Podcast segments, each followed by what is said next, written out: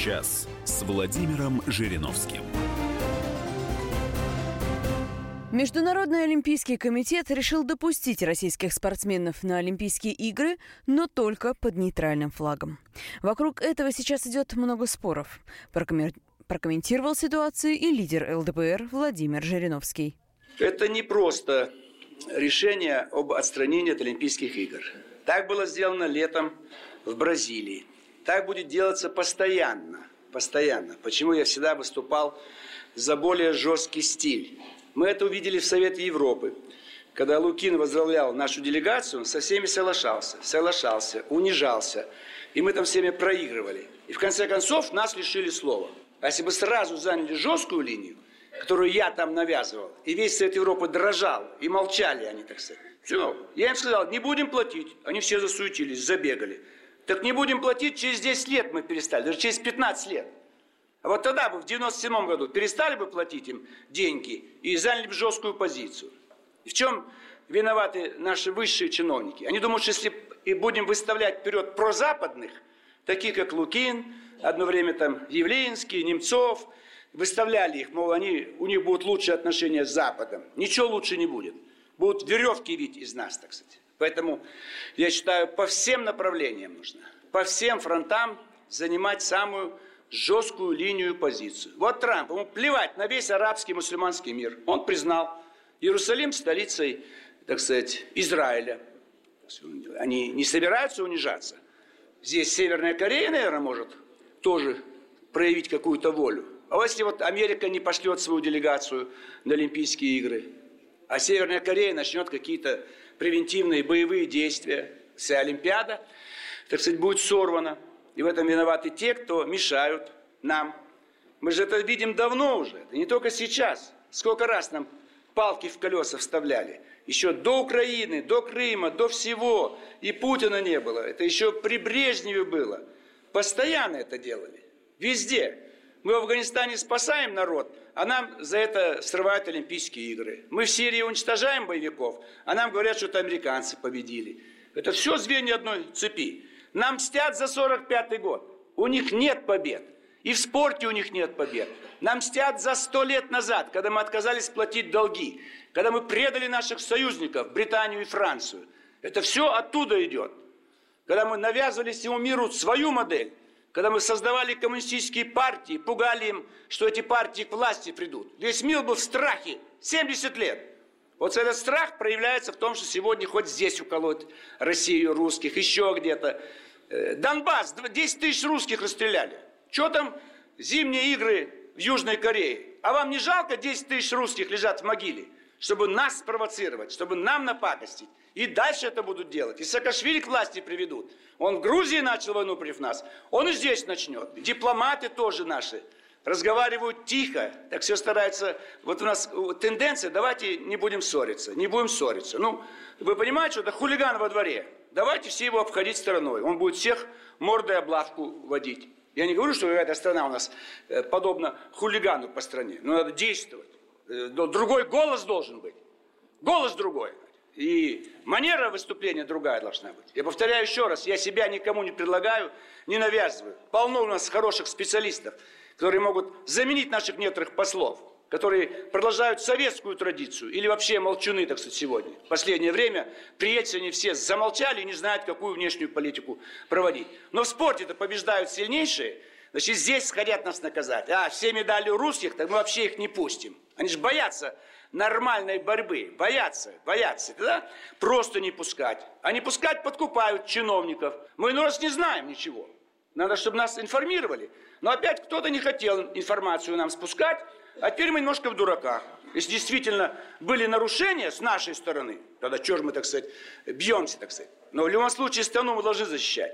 Значит, было вовремя избавиться от чиновников, вернуться к практике временного правительства. Везде стояли комиссары временного правительства. И советский период. Везде были первые отделы и представители КГБ. И провалов было меньше. Предателей было меньше. А сейчас демократия необузданная, анархия, что хотят, то и делают. Должно поставить волк, волк, безделочный, волчья хватка должна быть. У нас пуделя. Вот так вот, стоят и лебезят, так сказать. Пуделей выкинуть и поставить волков везде. Час с Владимиром Жириновским. Мы уже проводили игры доброй воли. Вот все. Международные игры доброй воли. Все, любые спортсмены приезжают, участвуют. И здесь блестящие возможности, поскольку Сочи уже проходил. Все объекты есть. И можно на Урале организовать вторую спортивную базу. И Алтай, и Хакасия. То есть есть где. Вот. Но это элемент политической борьбы. Это не просто так. Они специально это делали, специально подгадали под зимнюю Олимпиаду в Южной Корее, специально нам дали в Сочи провести, чтобы потом накопать какой-то мусор и, так сказать, этот мусор вынести под Южнокорейскую Олимпиаду. А она под выборы президента. Это запланированный спектакль до конца 21 века каждые 2-3 года устраивать нам пакости на любом направлении. Вот Сирия не получилось, так они себе приписывают победу. Совсем с ума сошли. Оказывается, Америка победила.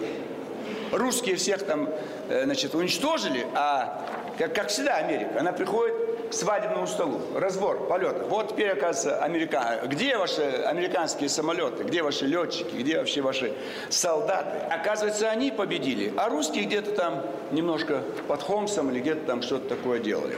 Это вот в чистом виде политика. Не надо голову морочить. Спорт не политики. Давайте спорт не политики. Давайте вообще изменим международное олимпийское движение. Что игры проходят, договариваться можно, но все участвуют в них в личном качестве. Не страны участвуют, а спортсмены. Все, тогда не будет проблемы с символикой, страной, с гимном, с гербом. Это вот Иванов победил, вот там Петерсон победил, вот там Саакашвили победил и так далее. Пожалуйста. Ну да, отойти тогда от стран участников Олимпиады, а пускай участвуют в личном качестве спортсмены. Как в Европе есть понятие депутатов, они в личном качестве участвуют, вот, допустим, в Совете Европы, парламентской ассамблее или еще где-то. То есть там есть такая форма участия депутата в личном качестве. Поэтому здесь вот наша позиция такая, что обязательно проводить побольше соревнований. Потом никто же нам не мешает участвовать в мировых первенствах, европейских, региональных. И по лыжам они будут проходить, по конькам, по всем зимним видам. Это только касается Сеула. Но, может быть, еще наш друг Ким Чен Ын может испортить, так сказать, проведение игр так, что и сами спортсмены не поедут. У него может тоже проявиться такой азарт, проявить солидарность с теми, чтобы понимать, что все американцы делают. Ну, посмотрим. Мы противники любых, так сказать, препятствий искусственных, но это они делают. Они и злорадствуют. И где там наши люди? Надо, чтобы было больше наших людей. Где наши юристы? Кому-то хочется медаль подержать олимпийскую, а на страну наплевать. Поэтому это оскорбление против России, так сказать, и за это они ответят. Еще придет время, и появятся другие международные суды, арбитражные и так далее. И сейчас еще есть возможность все это оспорить в международном спортивном арбитраже. Федерации могут принять другое решение.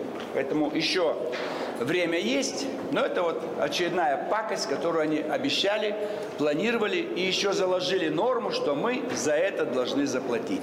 Продолжение разговора с лидером ЛДПР Владимиром Жириновским через несколько минут. Час с Владимиром Жириновским. Лидер ЛДПР Владимир Жириновский на традиционной встрече со студентами затронул вопрос об особенностях современного мироустройства. Мы приводим самые яркие фрагменты разговора. Час с Владимиром Жириновским. Почему неизбежно крушение коммунизма? Что он предполагает? Воспитание нового человека, свободного от собственности, от национальности, от прежней культуры, а как вы такого создадите? Нужно лет сто. И иметь огромные деньги, чтобы построить новые города, создать новые школы, университеты, и еще это сколько времени пройдет. И вообще сама идея, она вообще нормальная, эта идея. Бесклассовое общество мы согласны. Дальше идет изобилие. Оно невозможно. Вы же видите сегодня. Не только у нас нет изобилия, и в Америке нет. В Америке миллионы имеют карточки. Мы живем без карточек, без талонов. А у них, по-моему, 42 миллиона считаются бедными и 23 миллиона с карточками на продовольствие. Поэтому коммунизм изначально невозможен. Ведь не по-русски назвали. Как правильно коммунизм переведем на русский язык? Общинный строй. Община. Живем общиной, в которой у нас все обобществлено. Да? Транспорт, вот трамвай. Личных машин не должно быть. Значит, баня общая. Ну, может быть, в хороших домах будет душ. Столовые, э, прачечные общие. Зачем женщина должна там горбатиться? То есть они имели в виду, чтобы как бы э, все всем доступно, но разве приятно идти в общую прачечную и там стирать с кем-то это белье? Поэтому какой мир нас ждет впереди? Мир без монархии, монархия устаревшая форма, только республики.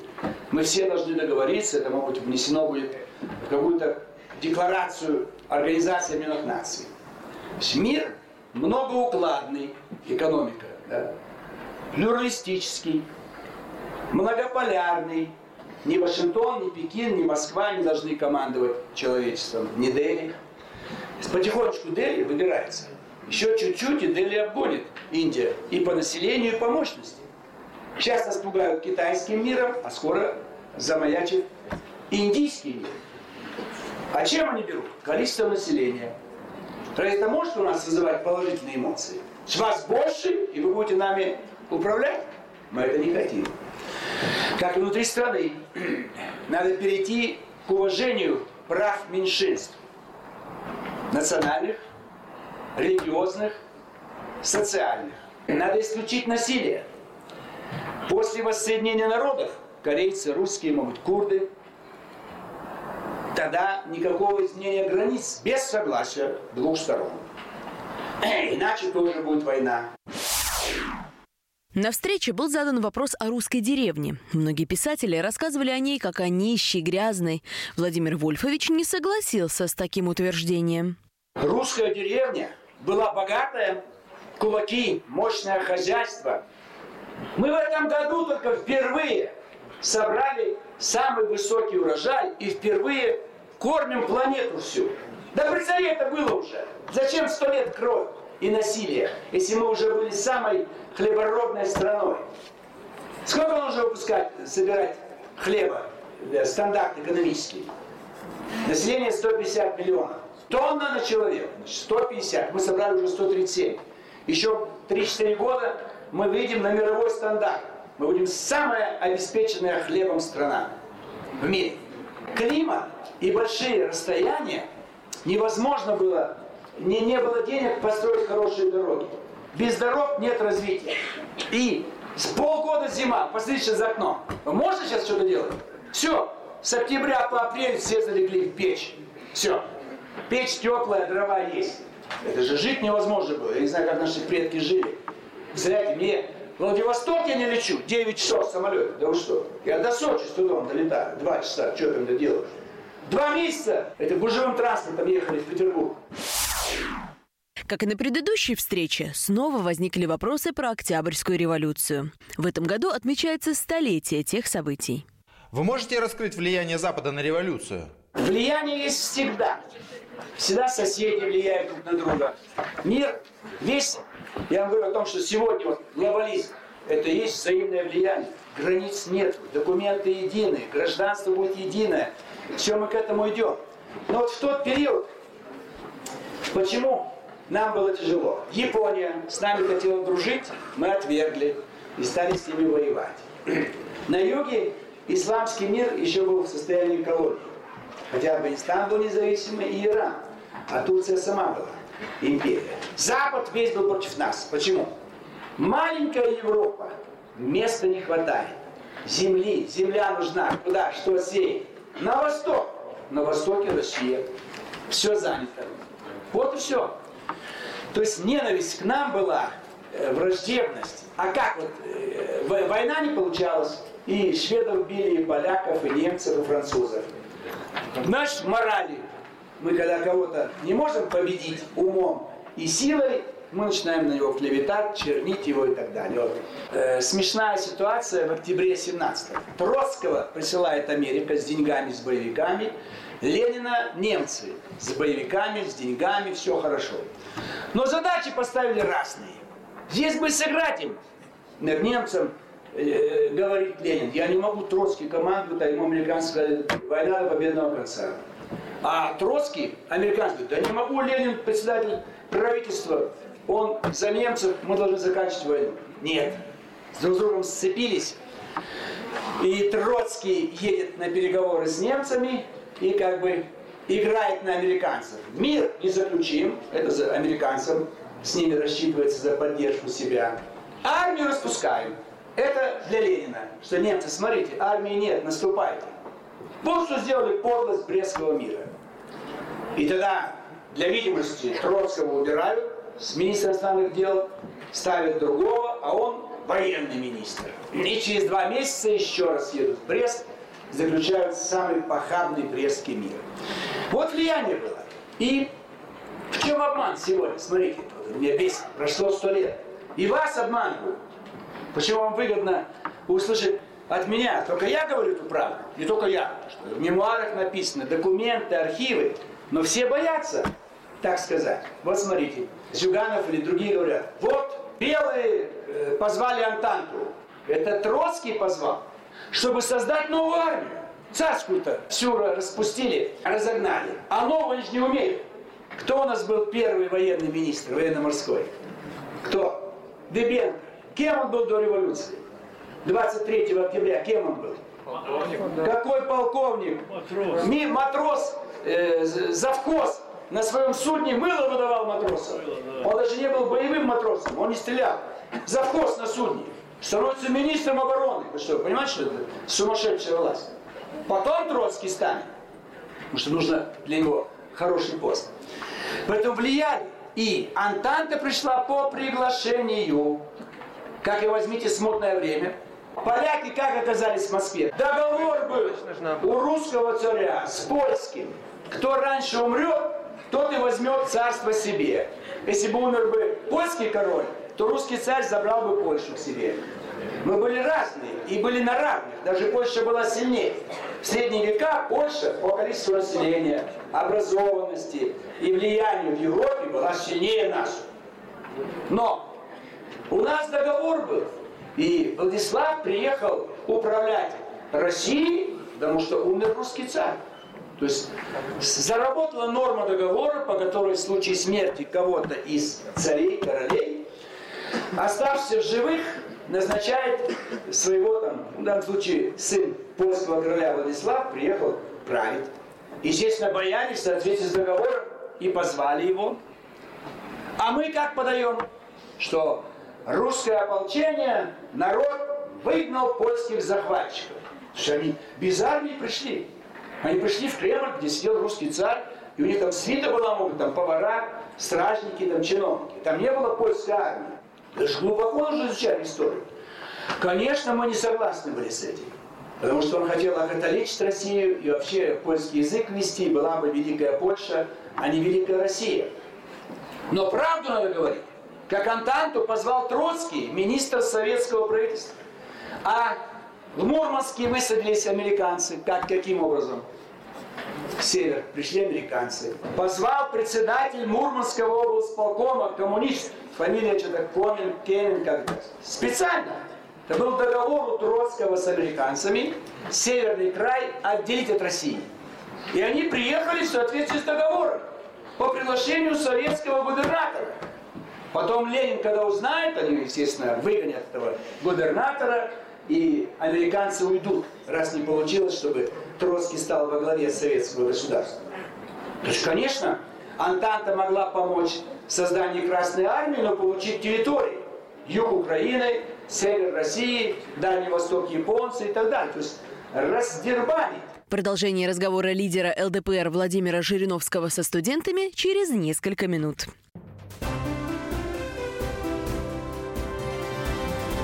Час с Владимиром Жириновским. Прошла традиционная встреча лидера ЛДПР Владимира Жириновского со студентами.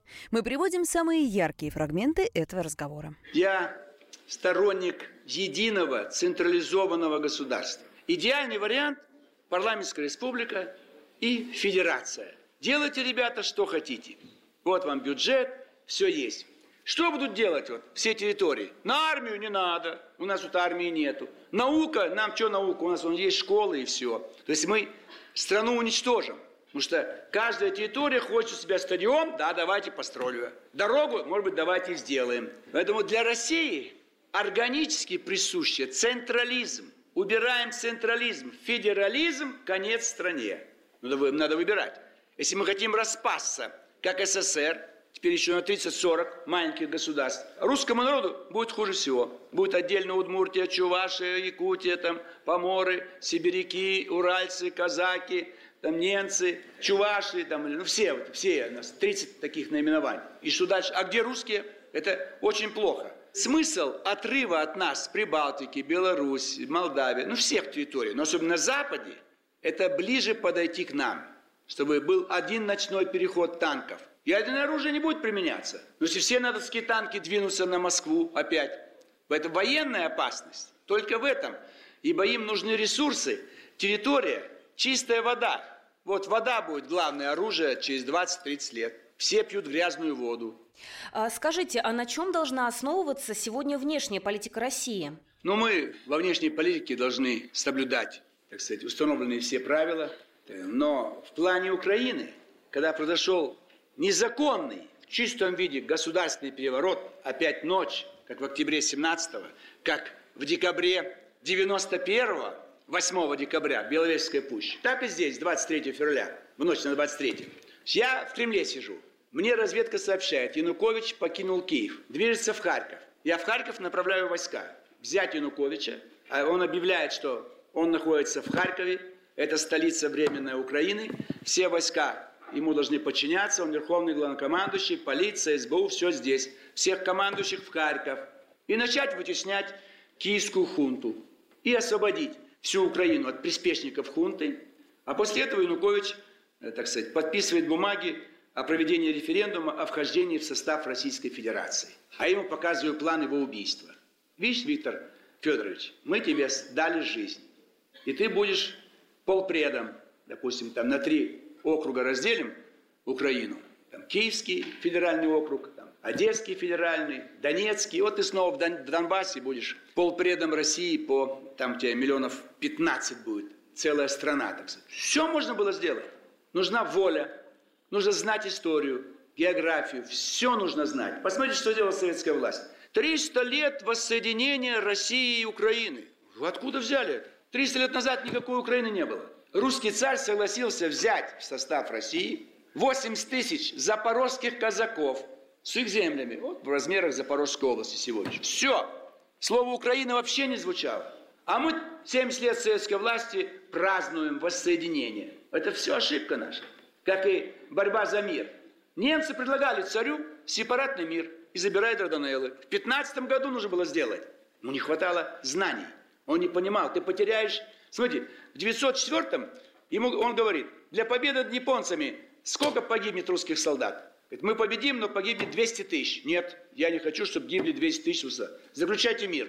Пол Сахалина мы отдали на время, ерунда. В 15 году, через 10 лет, ему говорят, бери Дарданеллы, заключай мир с Германией. Ты больше не воюешь, и мы у тебя ничего не берем. И немцы бы раздолбали бы эту Британию и Францию. Он этого не делает.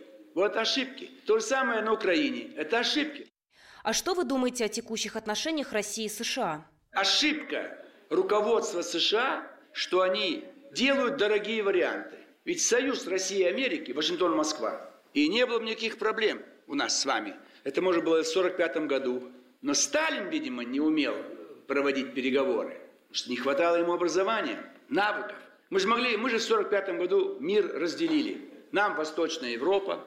Если бы мы не навязывали там советские режимы, то Черчилль согласился бы, что и Турция, и Иран нам. Все. У нас были бы Э, хорошие южные границы, теплые моря. То есть не смогли ни наши руководители, ни ваши обо всем договориться и решить в 45-м. Потом в 73-м Никсон, Брежнев тоже были возможности договориться. Не смогли. И сейчас вот Трамп и Путин есть шанс договориться. Но такой шанс появился, и вся элита США пытается помешать. Потому что если Трамп договорится с Путиным, то они могут потерять свои доходы, которые они могли иметь в результате того разделения мира, которое произошло в период правления всех президентов США с 45 вот по 2016. Но в перспективе все равно отношения наладятся. Между нами никогда не будет ни ядерной войны, ни обычной. Но где-то провокации могут быть, допустим, на Ближнем Востоке, на Дальнем Востоке и на Украине. Но если Трамп укрепит свою власть, и он понимает, что это вот дорого держать армию везде, 700 баз, дорого свергать и поддерживать проамериканские режимы. Это одна из причин крушения СССР. Мы содержали полмира. Это американцы с нас взяли пример. Теперь они содержат полмира. Но это немыслимо. Что вы можете сказать об отношениях России и Прибалтики? Мне очень нравится Прибалтика. Поэтому, э, если мы Прибалтов выпускали в 89-м, нет, в 90, 91 в августе, в 91 надо было точно обозначить границы. Вот Эстония, город Таллин и Пярну, все. Нарва – русский город, Кохлаярве – русский город, Тарту – это Юрьев город назывался, Юрьев, Юрьев город. То же самое Литва. Литва, Каунас, Шауляй, Поневежец, Конституция 1938 года. А все остальные города наши, или польские, или белорусские. То есть надо занимать точную территорию, которая вам принадлежала хотя бы в 20 веке. Час с Владимиром Жириновским. На встрече прозвучала также реплика про Каспий. Каспий действительно очень богатый регион, хотя одно время была теория, что там скоро исчерпаются нефтяные богатства, и слишком мало воды втекает в озеро, и начнет он мелеть, и уровень воды будет падать. Но пока вроде бы это еще ничем не подтвердилось. Да, вот Советский Союз обладал огромными богатствами. Ведь Каспий почти весь был наш. Только на южном берегу небольшая граница с Ираном. Туркмения была у нас, Казахстан у нас, Азербайджан. И там огромное количество черной икры, нефть, газ и так далее. То есть это вот проблема. Столько потерять. Понимаете, вот левые силы. Нас границы отбросили наши к 17 веку. Границы нынешней России. 17 век. Три столетия коту под хвост. Как может так делать? И из богатства. Возьмите Туркмения, она и на, Касп, на Каспии, сколько там нефть, газ, золото, уран, Казахстан, Узбекистан, Таджикистан, сколько шерсти, хлопок, фрукты, овощи, ну всего, всего полно. То, что нам не хватает, как в северной стране. И, конечно, есть желание у них еще сто лет назад англичане уже там в Баку пробрались. Баку был одно из самых таких вот мест э, нефтяных. Вообще первая нефть в мире – это наша, бакинская. Туда Нобель приехал и так далее, швед, это который теперь Нобелевская премия мира. То есть наша нефть, мы все сделали первые. И мы ее увеличивали. Мы могли быть вообще единственной на определенном этапе нефтедобывающей страной. И у нас был бы двигатель внутреннего сгорания. То есть у Российской империи были, были блестящие перспективы.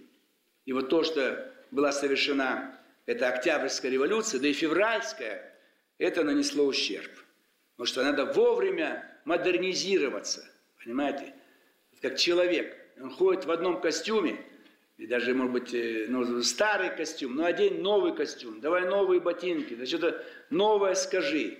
Нельзя. То есть нужна модернизация всегда. Ну, по-русски осовременить, осовременить, обновить, освежить, омолодить. Но власть забывает. Пришедшие к власти им хочется досидеть до конца. Так вот, Зимбабве, 93 года, знаете, совсем с ума сошел. 90, 37 лет у власти. Сколько там больных в Зимбабве? Этого старика видеть каждый день на экране. Только он, только он, только 37 лет, по-моему, больше никого и не было за, послед... это, за последние сто лет. Поэтому Каспий богатейший регион. И мы могли бы проложить канал через Иран, и Суэцкий канал бы получал меньше грузов. И через Индийский океан грузы шли бы по каналу поэтому, через Каспий, в Астрахань, а из Астрахань прямыми рейсами в Гамбург. То есть э, э, Россия – это транспортная экономика. транспортная. Это самая, это доходная отрасль и обеспечивает нашу безопасность и привязывает к нам весь мир. Потому что такое пространство огромное и все океаны вокруг нас. Но вот мы, к сожалению, большевики нам все это затормозили, испортили и э, стали, попытались создавать какое-то новое общество. Ладно, в Петербурге, они в Среднюю Азию пришли. Какое там новое общество? Там сидели местные баи, местная знать, там женщины были в чадре, там были эмиры, эмир Бухары, эмир Самарканда, там Хива, Ургенч, Каракалпаки. Ну, жили своим миром. Нам продавали то, что нам надо, мы им продавали. Стояли русские войска кое-где, генерал-губернатор, они в степи жили, в горах жили, в пустыне. Никто никому не мешал. Это вот полностью все извратили, измучили, поэтому для меня это родные места, поэтому я всегда говорю с болью о потере Средней Азии. Вот это вот нужно иметь в виду. И Каспий, он примыкает к Средней Азии, и, конечно, богатейший край. Нам э, шах Ирана отдал не только нынешний Азербайджан, который уже не наш, но еще часть регионов южнее Азербайджана. Так Анна Иоанновна Э, не, не, плохо разбиралась в географии, она диктант не писала по географии, как вот в субботу он прошел по стране. Такого, э, не, отсутствие стратегического мышления, и она как бы там э, вернула Ирану земли эти. То есть мы практически еще тогда, кстати, 300 лет назад практически были бы у иракской границы с огромными запасами нефти. Вот цари совершали ошибку. Аляску как можно было продавать? То есть империя была бы 24-25 миллионов квадратных километров. И нас было 500 миллионов человек. И русский язык был бы второй. Английский и русский. И наши дипломаты везде бы сидели гордо под русским флагом. И им бы кланялись бы местные жители, проходя мимо консульства и посольства. Не так давно шли споры по поводу изучения татарского языка в Казани. Вот что по поводу национальных языков сказал Владимир Жириновский местный язык, татарский, чувашский, удмуртский, по желанию пусть учат. Но навязывать нельзя. Я бы даже иностранный, английский, французский, немецкий, сделал бы факультативно. Кто собирается в МГИМО поступать, пусть учит. А зачем учить всем остальным? Продолжение разговора лидера ЛДПР Владимира Жириновского со студентами через несколько минут. Час с Владимиром Жириновским. Лидер ЛДПР Владимир Жириновский встретился со студентами. Мы приводим самые яркие фрагменты этого разговора. Час с Владимиром Жириновским. На организацию культурно-массовой спортивной оздоровительной работы в ВУЗы выделяется э, две стипендии на каждого бюджет, э, студента-бюджетника. Соответственно, это получается достаточно приличная сумма. Например, в МАИ, в Московской инвестиционной студии, это 42 миллиона рублей. А, раньше, насколько я знаю, в законодательстве был а, такой пункт о том, что расходование этих средств согласовывается а, либо со студенческими советами, либо с профсоюзными организациями при их наличии в каждом вузе. Сейчас, насколько я знаю, этот пункт был удален. Соответственно, о чем я хочу сказать? Деньги, которые выделяются вузам, расходуются по мнению, по нашему мнению, отдельно взятым человека, например, неким проректором по молодежной политике. И не факт, что они расходуются так, как хотел бы молодежи. Скажите, пожалуйста, можно ли каким-то образом законодательно вернуть э, закон графу о том, чтобы э, расходование средств, которые выделяются на организацию культурно-массовой спортивной зрительной работы, э, согласовывалось каким-то образом с общественными организациями? Насчет нецелевого использования денег. Это постоянно происходит, повсеместно, во всем мире. Помните, во Франции Фион даже не смог стать кандидатом в президенты. Уж когда-то жену оформил на ту ставку, которая у него, как у депутата, есть. Вот у нас 7 ставок штатных по 25-30 тысяч. Вот он жену оформил, она ничего не делала а получала зарплату. Так и здесь. Тем более деньги на культурно-массовую работу, спортивную. Вот надо контролировать все. У нас в стране огромное количество денег и контролирующих организаций. Но не хватает на сами упорства, не хватает знаний, настойчивости. А поскольку студенты временный контингент, вы уходите из вуза, а новенькие э, плохо в этом деле разбираются. И, конечно, проректор по хозяйственной работе, по делам молодежи. Э, когда есть выделенные средства, он их направляет ближе к себе, к своему телу, к своим родственникам – Поэтому вот развивать внутри вуза каждого. Студком должен быть, правком должен быть, контрольные какие-то органы, народный контроль какой-то создавать. Вы все имеете право. Здесь закон не нужен. Здесь нужно, видимо, поправить инструкцию Минобразования. Это они дают инструкцию, как расходовать деньги. Мы утверждаем бюджет, сколько денег на образование. После этого Минобразование выделяет уже сам вузам. И внутри этого распределения сколько на учебу, на ремонт и в данном случае на культурно-массовую работу. И, конечно, вас обманывают. И, конечно, это все нечестно. Потому что денег государство дает много. Сейчас 16 триллионов. Это же огромные деньги. Ну как они пойдут по стране? Сейчас год кончается, триллион по всей стране не израсходован, висит на счетах субъектов. Губернатор боится. Боится, с какой ты дел. То есть он искал вариант, как бы эти деньги направить на что-то в своей губернии, но не успел найти вариант. Вот и деньги висят, у корпораций деньги висят, на депозит кладут. А вот по вузам тратят на свои дела, на своих близких. Может купить себе там дорогую оргтехнику, якобы для вуза, сам держит дома. Поэтому контролировать их. Вам сложно. У вас оценки, там экзамены, зачеты. Вы нам направляете. Мы не будем ссылаться на вас. Вы нам дайте голую информацию, что в таком-то вузе происходит то, то, то. И мы возьмем под контроль. И ректор испугается. Лет 10 назад Московский педагогический, по-моему, вуз. Значит, там ребята жаловались, требуют деньги за оценки, за практику, за все. С них сдирали деньги. Они все, как говорится, восстали, пришли ко мне, мы подняли шум, проверки, Минобр, ректора поменяли, их оставили в покое. А когда они сами боролись, конечно, их никто особенно не слушал. Но когда депутаты подключились, я стал-то поднимать вопрос на заседании палаты, это сыграло роль. Поэтому по таким вопросам мы поможем. Вот по МЦ идет с трудом аккредитация магистратуры. Мы заплатим сейчас студентам, а потом уже будет выдаваться социальная карта, и по этой карте они весной будут получать более дешевые проездные билеты. Час с Владимиром Жириновским. Владимир Вольфович, недавно на лекции в МГУ вы сказали, что люди должны проявлять инициативу. В связи с этим у меня вопрос. А, в нашей стране очень много инициативной молодежи, а, у которых есть идеи, есть социальные проекты, а, у них глаза горят, но нет возможностей. Да, для этих ребят существуют различные формы, на которых обещают помочь реализовать их проект. Они ходят туда, знакомятся с кем-то, им готовы органы власти э, сотрудничать с ними. Но когда дело доходит финансирования или еще какой-либо другой помощи, они просто отказываются и говорят, что нет, нет, нет, мы не будем помогать. Что делать? Бороться привлекать депутатов, привлекать своих сокурсников, писать в газеты. То есть не надо никогда отчаиваться. Вы должны понять, все трудовые коллективы заняты работой. Нету такого, знаете, бездельники все. И у них не хватает времени вами заниматься отдельно, конкретно. Поэтому продолжайте бороться, копите все эти ответы. В конечном итоге вода камень точит. Что для вас на данный момент является счастьем? Как его достичь и удержать в своих руках?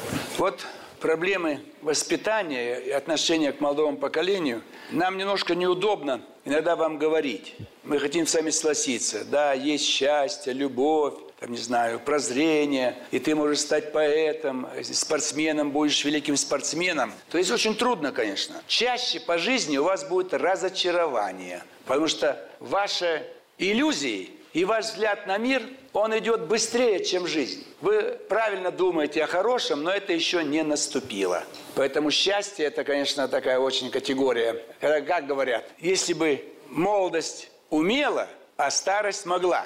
То есть, когда вы молодые, сильные, у вас денег нет. А когда вы много денег, положение, все есть, многое вам и не хочется из того, что есть в жизни. Вот он парадокс. Куда тратить деньги? Вы знаете, куда. А когда старший возраст, он не хочет этого уже. Ему не нужны эти рестораны, эти какие-нибудь там развлечения, какие-то встречи, свидания. Потому что он знает, что это такое. Ему это надоело давно уже. А на другое этого другого нет. Вот это продолж жизни. Что вам не хватает то, что есть у других, а те не хотят. тратить свои средства на то, что вам нравится. Поэтому счастье, видите, когда вы молоды, вы счастливы, что вот вы молоды. Нам не хватает там квартира, работа, карьера, деньги, здоровье тоже уже может. Что это такое? Поэтому, если более прагматично сказать про счастье, то, наверное, это такой вариант, чтобы вам было ближе это понятно. Ну, скажем так, что в одном этом фильме мальчик написал, доживем до понедельника, три слова. Счастье – это когда тебя понимают. Это великолепная фраза. Там был парень с такой, с богатой семьи, он там другое писал. Это парнишка сформулировал очень такую правильную, когда тебя понимают. Но это слишком как бы ближе к воспитательной теме. Я бы здесь переделал по-другому. Когда тебя слушают, вот в чем как бы вот удовлетворение. Вот я бываю на встречах с молодежью, сегодня был в МГИМО, везде. Или я выступаю в телепередачах, а потом интернет. Мы смотрим как на их отклики. Вот им нравится. Не просто лайк. Нажали там лайк, по любому поводу могут нажать, там, нравится это, а именно, когда это люди десятилетиями дают положительную оценку. Хотя могут давать отрицательную, те, кто не понимают. До конца нельзя сформулировать счастье. Тебя одни понимают, тебя слушают, а другие тебя ненавидят. Это параллельный процесс. Иногда говорили про ЛДПР, что ее очень-очень много людей любят, уважают, но еще больше ненавидят. Допустим, 20% любят, а 40 ненавидят. Видите как? Кто эти 40? Вот им что-то не нравится. Не нравится, потому что, допустим, они сторонники коммунистов, а мы критикуем отдельные события в советской власти. Они сторонники прозападных демократов. Мы им объясняем, что это опасно для России, и у нас это не пройдет. Они сторонники консерваторов, сегодняшняя власть. И опять они нами недовольны, потому что э, мы критикуем и их, и правильно критикуем. Поэтому получается три силы сторонников, 60% против нас, 40 может быть за нас, а некоторые пассивные, им все равно до лампочки. Но тем не менее я считаю, что если вот, э, вас слушают, потому что пони, могут не понять, но слушают это первично, значит, вызывает интерес – я всегда говорил, вот у вас лучший учитель года. Вот давайте он урок проведет в школе, и я проведу. И пускай ученики проголосуют. Я не хочу его, скажем, понизить, что он не лучший учитель. Он моложе меня, вполне возможно, он э, не так интересно построит урок, например, на тему семьи. Он, может быть, еще не женат. Что он про семью скажет? Но, тем не менее, вот для того, чтобы э, на вашу оценку вывести наши действия, это вот, конечно, все-таки вот я бы так сформулировал. Когда тебя слушают, и не обязательно соглашаются, но хотя бы они молча слушают, это уже хорошо. Вы слушали разговор лидера ЛДПР Владимира Жириновского со студентами. Час с Владимиром Жириновским.